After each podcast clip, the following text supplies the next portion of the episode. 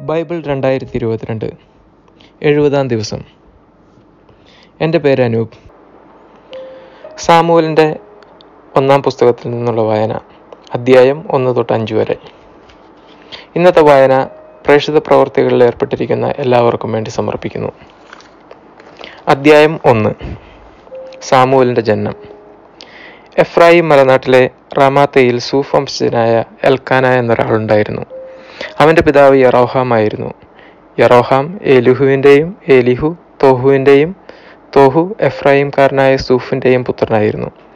എൽക്കാനയ്ക്ക് രണ്ട് ഭാര്യമാരുണ്ടായിരുന്നു. ഹന്നായും പെനീനായും.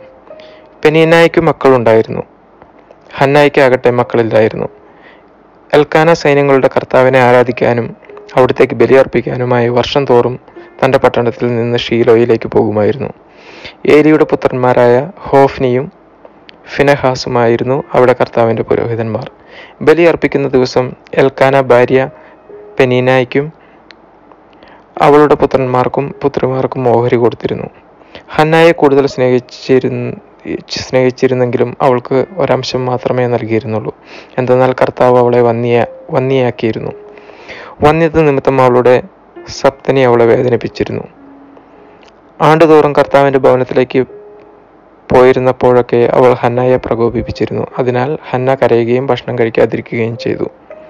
ഭർത്താവായ എൽക്കാന അവളോട് ചോദിച്ചു ഹന്ന എന്തിനാണ് നീ കരയുകയും ഭക്ഷിക്കാതിരിക്കുകയും ചെയ്യുന്നത്? എന്തിനു ദുഃഖിക്കുന്നു? ഞാൻ നിനക്ക് പത്ത് പുത്രന്മാരിലും ഉപരിയല്ലേ? ഷീലോയിൽ വെച്ച് അവർ ഭക്ഷിക്കുകയും പാനം ചെയ്യുകയും ചെയ്തതിനു ശേഷം ഹന്ന എഴുന്നേറ്റ് കർത്താവിന്റെ സന്നിധിയിൽ ചെന്നു. പുരോഹിതനായ ഏരി ദേവാലയത്തിന്റെ വാതിൽപ്പടിക്ക് സമീപം ഒരു പീഠത്തിലിരിക്കുകയായിരുന്നു അവൾ കർത്താവിനോട് ഹൃദയം നൊന്ത് കരഞ്ഞു പ്രാർത്ഥിച്ചു. അവൾ ഒരു നേർച്ച നേർന്നു. സൈന്യങ്ങളുടെ കർത്താവെ ഈ ദാസിയുടെ സങ്കടം അങ്ങ് എന്നെ അനുസ് അനുസ്മരിക്കണമേ. അങ്ങയുടെ ദാസിയെ വിസ്മരിക്കരുതേ. എനിക്കൊരു പുത്രനെ നൽകിയാൽ അവന്റെ ജീവിതകാലം മുഴുവൻ ഞാൻ അവനെ അങ്ങേക്ക് പ്രതിഷ്ഠിക്കും. അവന്റെ ശിരസിൽ ക്ഷൗരക്കത്തി സ്പർശിക്കുകയില്ല. ഹന്ന ദൈവസന്നിധിയിൽ പ്രാർത്ഥിച്ചുകൊണ്ടിരിക്കവേ ഏലി അവളെ ശ്രദ്ധിച്ചു കൊണ്ടിരുന്നു അവൾ ഹൃദയത്തിൽ സംസാരിക്കുകയായിരുന്നു. അതരം മാത്രമേ ചലിച്ചിരുന്നുള്ളൂ. ശബ്ദം പുറത്തു വന്നതുമില്ല. അതിനാൽ അവൾ മദ്യപിച്ചിട്ടുണ്ടെന്ന് ഏലിക്ക് തോന്നി. ഏലി അവളോട് പറഞ്ഞു എത്ര നേരം നീ ഉന്മത്തിയായിരിക്കും നിന്റെ ലഹരി അവസാനിപ്പിക്കുക. ഹന്ന പ്രതിവചിച്ചു എന്റെ ഗുരു അങ്ങനെയല്ല. വളരെയേറെ മനോവേദന അനുഭവിക്കുന്ന ആള അനുഭവിക്കുന്നവളാണ് ഞാൻ. വീഞ്ഞ ലഹരി പാനീയമോ ഞാൻ കഴിച്ചിട്ടില്ല. കർത്താവിന്റെ മുമ്പിൽ എന്റെ ഹൃദയവികാരങ്ങൾ ഞാൻ പകരുകയായിരുന്നു. ഈ ദാസിയെ അധപതിച്ചൊരുവളായി വിചാരിക്കരുതേ. അത്യധികമായ ആകുലതകളും അസ്വസ്ഥതകളും മൂലമാണ് ഞാൻ ഇതുവരെ സംസാരിച്ചത്. അപ്പോൾ ഏലി പറഞ്ഞു സമാധാനമായി പോവുക. ഇസ്രായേലിന്റെ ദൈവം നിന്റെ പ്രാർത്ഥന സാധിച്ചു തരട്ടെ. അവൾ പ്രതിവചിച്ചു ഈ ദാസിക്ക് അങ്ങയുടെ കൃപാകടാക്ഷം ഉണ്ടാകട്ടെ. അനന്തരം അവൾ പോയി ഭക്ഷണം കഴിച്ചു. പിന്നീട് ഒരിക്കലും അവളുടെ മുഖം മ്ലാനമായിട്ടില്ല. എൽക്കാനയും കുടുംബവും അതിരാവിലെ എഴുന്നേറ്റ് കർത്താവിനെ ആരാധിച്ചതിനു ശേഷം റാമായിലുള്ള തന്റെ ഗൃഹത്തിലേക്ക് മടങ്ങി. എൽക്കാന ഹന്നായെ പ്രാപിക്കുകയും കർത്താവ് അവളെ അനുസ്മരിക്കുകയും ചെയ്തു. അവളെ അവൾ ഗർഭം ധരിച്ച് ഒരു പുത്രനെ പ്രസവിച്ചു. ഞാൻ അവനെ കർത്താവിനോട് ചോദിച്ചു വാങ്ങിയതാണ് എന്ന് പറഞ്ഞ് അവന് സാമൂൽ എന്ന് പേരിട്ടു. എൽക്കാന കുടുംബസമേതം കർത്താവിന് വർഷം തോറുമുള്ള ബലിയർപ്പിക്കുവാനും നേർച്ച നിറവേറ്റുവാനും പോയി. എന്നാൽ ഹന്ന പോയില്ല. അവൾ ഭർത്താവിനോട് പറഞ്ഞു കുഞ്ഞിന്റെ മുലകുടി മാറട്ടെ. അവർ കർത്തസന്നിധിയിൽ പ്രവേശിച്ച് എന്നേക്കും അവിടെ വസിക്കുന്നതിന് അപ്പോൾ കൊണ്ടുവന്നുകൊള്ളാം എൽക്കാൻ അവളോട് പറഞ്ഞു. നിന്റെ യുക്തം പോലെ ചെയ്തു കൊള്ളുക അവന്റെ മുലകുടി മാറട്ടെ. കർത്താവിനോടുള്ള വാക്ക് നിറവേറ്റിയാൽ മതി. അങ്ങനെ അവൾ കുഞ്ഞിനെ മുലകുടി മാറുന്നതുവരെ വീട്ടിൽ താമസിച്ചു. പിന്നീട് മൂന്ന് വയസ്സുള്ള ഒരു കാളക്കുട്ടി ഒരു എഫ മാവ് ഒരു കുടം വീഞ്ഞ് എന്നിവയോടുകൂടെ അവൾ അവനെ ഷീലോയിൽ കർത്താവിന്റെ ആലയത്തിലേക്ക് കൊണ്ടുവന്നു. സാമൂൽ അപ്പോൾ ബാലനായിരുന്നു. അവർ കാളക്കുട്ടിയെ ബലിയർപ്പിച്ചു. അനന്തരം ശിശുവിനെ ഏലിയുടെ അടുക്കൽ കൊണ്ടുവന്നു. അവൾ പറഞ്ഞു ഗുരു ഇവിടെ വന്ന് അങ്ങയുടെ മുന്നിൽ നിന്ന് കർത്താവിനോട് പ്രാർത്ഥിച്ച സ്ത്രീ തന്നെയാണ് ഞാൻ. ഈ കുഞ്ഞിനു വേണ്ടിയാണ് ഞാൻ പ്രാർത്ഥിച്ചത്. എന്റെ പ്രാർത്ഥന കർത്താവ് കേട്ടു. ആകയാൽ ഞാൻ അവനെ കർത്താവിന് സമർപ്പിച്ചിരിക്കുന്നു. അതിജീവനാന്തം അവൻ കർത്താവിനുള്ളവനായിരിക്കും. അവർ കർത്താവിനെ ആരാധിച്ചു. രണ്ടാം അധ്യായം ഹന്നയുടെ കീർത്തനം. ഹന്ന ഇങ്ങനെ പ്രാർത്ഥിച്ചു എന്റെ ഹൃദയം കർത്താവിൽ ആനന്ദിക്കുന്നു എന്റെ ശിരസ് കർത്താവിൽ ഉയർന്നിരിക്കുന്നു എന്റെ അതരം ശത്രുക്കളെ പരിഹസിക്കുന്നു എന്തെന്നാൽ അവിടുത്തെ രക്ഷയിൽ ഞാൻ ആനന്ദിക്കുന്നു. കർത്താവിനെ പോലെ പരിശുദ്ധനായി മറ്റാരുമില്ല. കർത്താവല്ലാതെ മറ്റാരുമില്ല. നമ്മുടെ ദൈവത്തെ പോലെ സുസ്ഥിരമായ ഒരു ആശ്രയമില്ല. അഹന്തയുടെ മേലിൽ സംസാരിക്കരുത്. നിന്റെ നാവിൽ നിന്ന് ഗർവ് പുറപ്പെ- പുറപ്പെടാതിരിക്കട്ടെ. കാരണം കർത്താവ് സർവജ്ഞനായ ദൈവമാണ്. പ്രവർത്തികളെ വിലയിരുത്തുന്നത് അവിടുന്നാണല്ലോ. വീരന്മാരുടെ വില്ലുകൾ തകരുന്നു ബലഹീനരാകട്ടെ ശക്തി പ്രാപിക്കുന്നു. സുഭിക്ഷം അനുഭവിച്ചിരുന്നവർ ആഹാരത്തിനായി കൂലിപ്പണി ചെയ്യുന്നു. വിശപ്പ് അനുഭവിച്ചിരുന്നവർ സംതൃപ്തി അടയുന്നു. വന്യ ഏഴ് പ്രസവിക്കുന്നു. സന്താന സമ്പത്തുള്ളവൾ നിരാലംബയാകുന്നു. കർത്താവ് ജീവനെടുക്കുകയും കൊടുക്കുകയും ചെയ്യുന്നു. അവിടുന്ന് പാതാളത്തിലേക്ക് ഇറക്കുകയും അവിടെ നിന്ന് കയറ്റുകയും ചെയ്യുന്നു. ദരിദ്രനും ധനികനുമാക്കുന്നത് കർത്താവാണ്. താഴ്ത്തുന്നതും ഉയർത്തുന്നതും അവിടുന്ന് തന്നെ.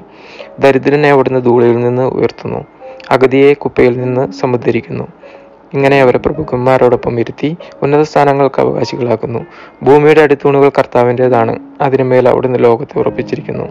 തന്റെ വിശ്വസ്തരുടെ പാദങ്ങളെ അവിടുന്ന് കാക്കുന്നു. ദുഷ്ടന്മാർ അന്ധകാരത്തിൽ ഉപേക്ഷിക്കപ്പെടുന്നു. ശക്തിയാൽ ആരും പ്രബലയാകുന്നില്ല. കർത്താവ് പ്രതിയോഗികളെ ഛിന്ന ഭിന്നമാക്കുന്നു അവർക്കെതിരെ ആകാശത്തിൽ ഇടിമുഴക്കുന്നു. അവിടുന്ന് ഭൂമിയെ മുഴുവൻ വധിക്കും. തന്റെ രാജാവിന് ശക്തി കൊടുക്കുകയും തന്റെ അഭിഷക്തന്റെ ശിരസ് ഉയരുമാറാക്കും. അനന്തരം എൽക്കാന റാമായിലുള്ള തന്റെ ഭവനത്തിലേക്ക് മടങ്ങി. ബാലനായ സാമൂലാകട്ടെ പുരോഹിതനായ ഏരിയുടെ സാന്നിധ്യത്തിൽ കർത്താവിനെ ശുശ്രൂഷ ചെയ്തു പോന്നു. ഏരിയുടെ പുത്രന്മാർ. ഏലിയുടെ പുത്രന്മാർ ദുർമാർഗികളും കർത്താവിനെ ബഹുമാനിക്കാത്തവരുമായിരുന്നു. ജനങ്ങളിൽ നിന്ന് പുരോഹിതന്മാർക്ക് ലഭിക്കേണ്ട വിഹിതത്തെ സംബന്ധിക്കുന്ന നിയമം അവർ മാനിച്ചില്ല. ആരെങ്കിലും ബലിയർപ്പിച്ച മാംസം പാകം ചെയ്യുമ്പോൾ പുരോഹിതന്റെ ഭൃത്യൻ പാത്രത്തിൽ മുപ്പല്ലി കൊണ്ട് കുത്തി അതിൽ നിന്ന് കിട്ടുന്ന മുഴുവൻ പുരോഹിതന് വേണ്ടി എടുത്തിരുന്നു. ഷീലോയിൽ വന്നിരുന്ന ഇസ്രായേൽക്കാരോടെല്ലാം അവർ ഇപ്രകാരമാണ് പ്രവർത്തിച്ചത്. കൂടാതെ മേധസ് ദഹിപ്പിക്കുന്നതിന് മുമ്പ് തന്നെ ബലിയർപ്പിക്കുന്നവനോട് പുരോഹിതന്റെ ഭൃത്യൻ വന്ന് പറയും പുരോഹിതന്മാർക്ക് വേണ്ടി പാകം ചെയ്യാൻ കുറെ മാംസം തരിക. പച്ചമാംസം അല്ലാതെ വേവിച്ചത് അദ്ദേഹം സ്വീകരിക്കുകയില്ല. ആദ്യം മേധസ് ദഹി ദഹി ദഹിപ്പിക്കട്ടെ എന്നിട്ട് നിങ്ങൾക്ക് ഇഷ്ടമുള്ളത് എടുക്കാം എന്ന് തടസ്സം പറഞ്ഞാൽ പോരാ.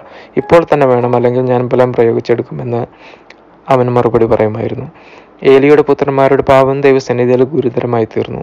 അത്ര അശ്രദ്ധയോടെയാണ് അവർ കർത്താവിനെ ഉള്ള അർച്ചനയെ വീക്ഷിച്ചത്. ബാലനായ സാമൂഹല കർത്താവിനെ ശുശ്രൂഷ ചെയ്തു പോന്നു. ചണനൂലുകൾ കൊണ്ടുള്ള ഒരു വിശേഷ വസ്ത്രമാണ് അവൻ ധരിച്ചിരുന്നത്. ബലിയർപ്പിക്കാൻ ഭർത്താവിനോട് വർഷം തോറും പോകുമ്പോൾ അവന്റെ അമ്മ ചെറിയ ഉടുപ്പുണ്ടാക്കി അവന് കൊടുത്തിരുന്നു.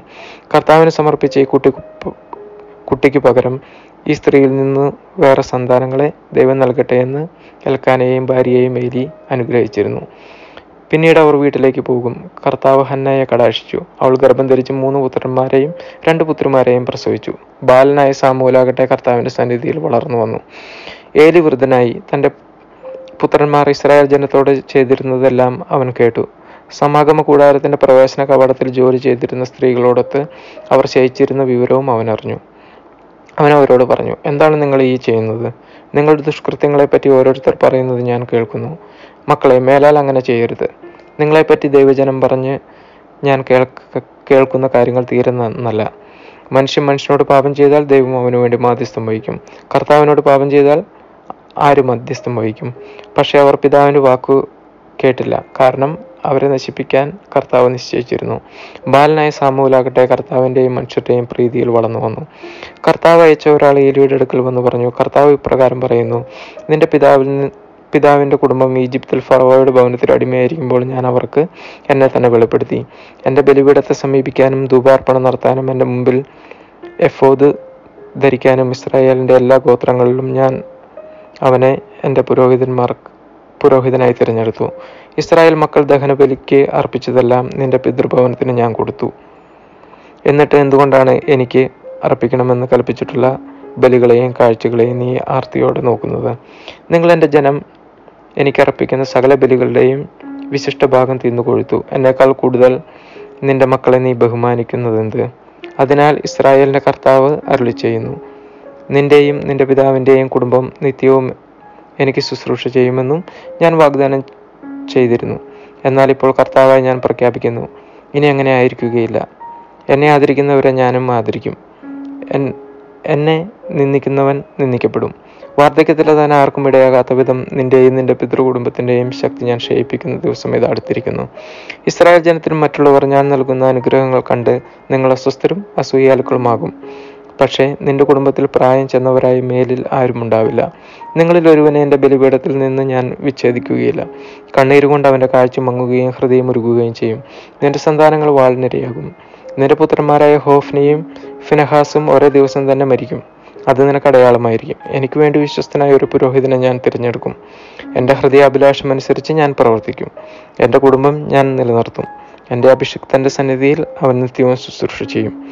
നിന്റെ കുടുംബത്തിൽ അവശേഷിക്കുന്നവരെല്ലാം ഒരു വെള്ളിക്കാശിന് ഒരു കഷ്ണം അപ്പത്തിനും വേണ്ടി അവനോട് യാചിച്ചുകൊണ്ട് പറയും. ഒരു കഷ്ണം അപ്പം ലഭിക്കേണ്ടതിന് എന്നെ ഏതെങ്കിലും ഒരു പുരോഹിത വൃത്തിക്ക് ചേർക്കണമേ. മൂന്നാം അധ്യായം. സാമുവലിനെ വിളിക്കുന്നു. ഏലിയുടെ സാന്നിധ്യത്തിൽ ബാലനായ സാമുവൽ കർത്താവിന് ശുശ്രൂഷ ചെയ്തു പോന്നു. അക്കാലത്ത് കർത്താവിന്റെ അരുളപ്പാട് ചുരുക്കമായിട്ട് ലഭിച്ചിരുന്നുള്ളൂ. ദർശനങ്ങൾ വിരളമായിരുന്നു. ഏലി ഒരു ദിവസം തന്റെ മുറിയിൽ കിടക്കുകയായിരുന്നു. അവനൊന്നും കാണാൻ കഴിയാത്ത വിധം കാഴ്ച മങ്ങി തുടങ്ങിയിരുന്നു. ദൈവത്തിന്റെ മുൻപിലെ ദീപം അണഞ്ഞിരുന്നില്ല. സാമൂൽ ദേവാലയത്തെ ദൈവത്തിന്റെ പേടകം സ്ഥിതി ചെയ്യുന്നതിനരികെ കിടക്കുകയായിരുന്നു. അപ്പോൾ കർത്താവ് സാമുവലിനെ വിളിച്ചു സാമുവൽ സാമുവൽ. അവൻ വിളി കേട്ടു ഞാനിതാ. അവൻ ഏലിയുടെ അടുക്കിലേക്ക് ഓടി. അങ്ങനെ വിളിച്ചല്ലോ. ഞാനിതാ വന്നിരിക്കുന്നു എന്ന് പറഞ്ഞു. ഏലി പറഞ്ഞു ഞാൻ നിന്നെ വിളിച്ചില്ല പോയി കിടന്നുകൊള്ളുക. അവൻ പോയി കിടന്നു. കർത്താവ് വീണ്ടും സാമുവലിനെ വിളിച്ചു. സാമുവൽ അവൻ എഴുന്നേറ്റ് ഏലിയുടെ അടുക്കിലേക്ക് ചെന്ന് പറഞ്ഞു അങ്ങനെ വിളിച്ചല്ലോ ഞാനിതാ വന്നിരിക്കുന്നു. ഏലി പറഞ്ഞു മകനെ നിന്നെ ഞാൻ വിളിച്ചില്ല പോയി കിടന്നുകൊള്ളൂ. കർത്താവാണ് വിളിച്ചതെന്ന് സാമുവൽ അപ്പോഴും അറിഞ്ഞില്ല. കാരണം അതുവരെ കർത്താവിന്റെ ശബ്ദം അവന് വെളിവാക്കപ്പെട്ടതുമില്ല. മൂന്നാമതും കർത്താവ് സാമുവലിനെ വിളിച്ചു. അവൻ എഴുന്നേറ്റ് ഏലിയുടെ അടുത്ത് ചെന്ന് പറഞ്ഞു അങ്ങനെ വിളിച്ചല്ലോ ഞാനിതാ വന്നിരിക്കുന്നു. കർത്താവാണ് ബാലനെ വിളിച്ചതെന്ന് അപ്പോൾ ഏലിക്ക് മനസ്സിലായി. അതിനാൽ ഏലി സാമുവലിനോട് പറഞ്ഞു പോയി കിടന്നുകൊള്ളുക. ഇനി നിന്നെ വിളിച്ചാൽ കർത്താവെ അരുളി ചെയ്താലും അങ്ങയുടെ ദാസൻ ഇത് ശ്രവിക്കുന്നു എന്ന് പറയണം. സാമുവൽ പോയി കിടന്നു. അപ്പോൾ കർത്താവ് വന്നതെന്ന് മുൻപിലത്തെ പോലെ സാമുവൽ സാമുവൽ എന്ന് വിളിച്ചു. സാമുവൽ പ്രതിവചിച്ചു അരുളി ചെയ്താലും അങ്ങയുടെ ദാസൻ ഇത് ശ്രവിക്കുന്നു കർത്താവ് അവനോട് പറഞ്ഞു ഇസ്രായേൽ ജനതയോട് ഞാനൊരു കാര്യം ചെയ്യാൻ പോവുകയാണ്.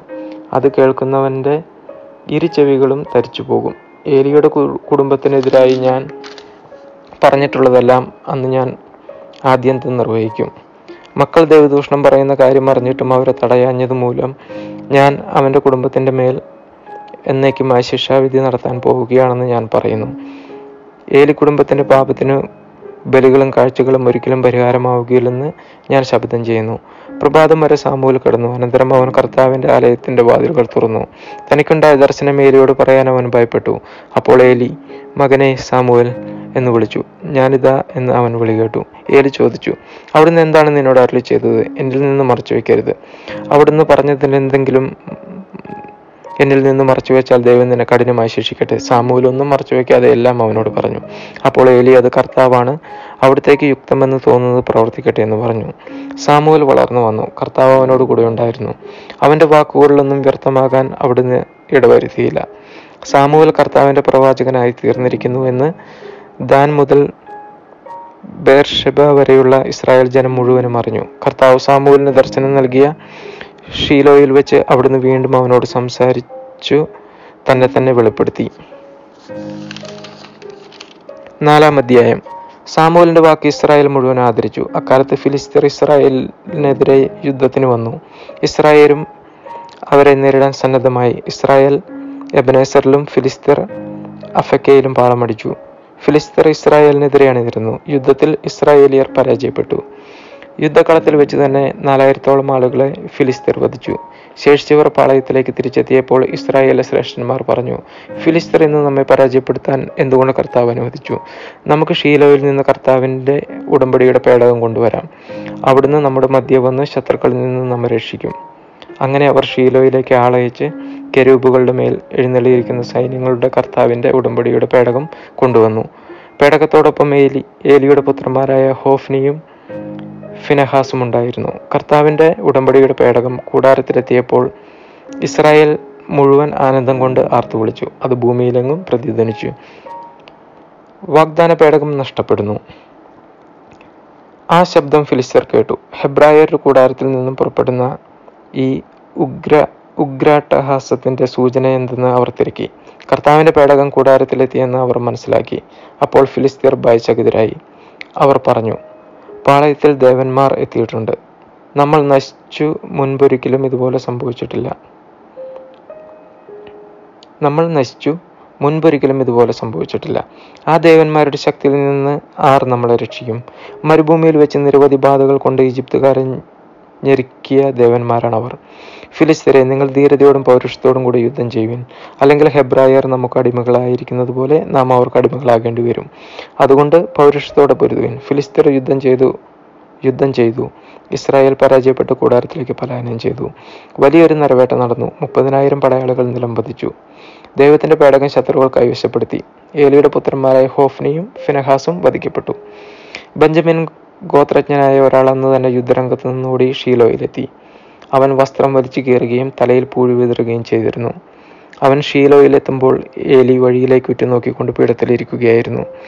ദൈവത്തിന്റെ പേടകത്തെക്കുറിച്ച് ആകുലചിത്തനുമായിരുന്നു അവൻ. പട്ടണത്തിലെത്തി ദൂതൻ വാർത്ത അറിയിച്ചപ്പോൾ പട്ടണവാസികൾ മുറവിളി കൂട്ടി. ഏലി അത് കേട്ടു. എന്താണ് ഈ മുറവിളി അവൻ ആരാഞ്ഞു.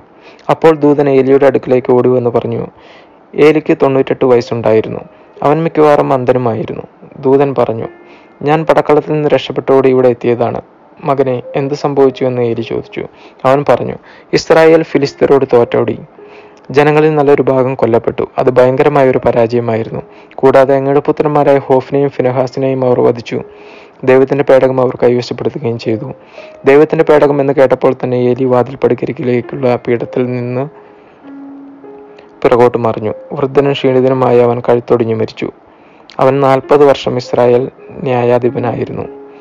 ഏലിയുടെ ഗർഭിണിയായ മരുമകൾക്ക് ഫിനഹാസിന്റെ ഭാര്യയ്ക്ക് പ്രസവ സമയം അടുത്തിരുന്നു. ദൈവത്തിന്റെ പേടകം ശത്രുക്കൾ പിടിച്ചെടുത്തതെന്നും തന്റെ അമ്മായിയപ്പനും ഭർത്താവും മരിച്ചെന്നും കേട്ടപ്പോൾ പ്രസവവേദന ശക്തിപ്പെട്ട് അവളുടനെ പ്രസവിച്ചു.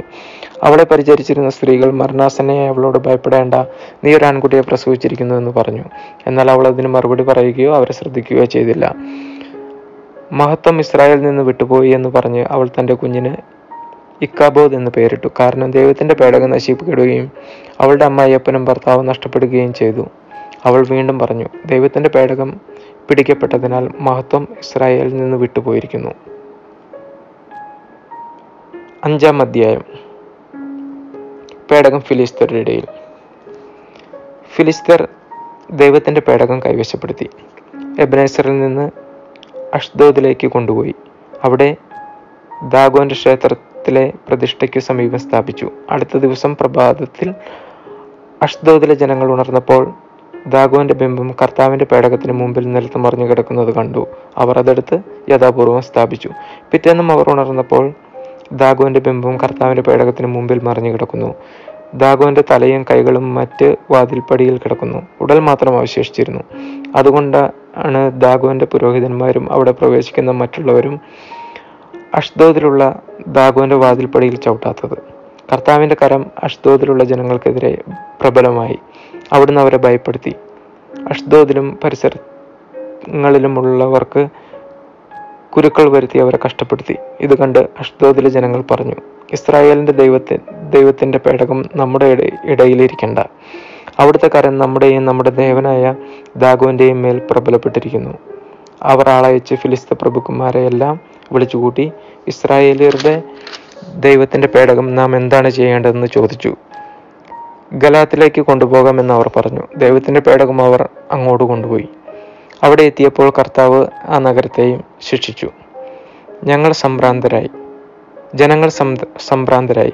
ആബാലവൃത്തം ജനങ്ങളും കുരുക്കൾ മൂലം കഷ്ടപ്പെട്ടു.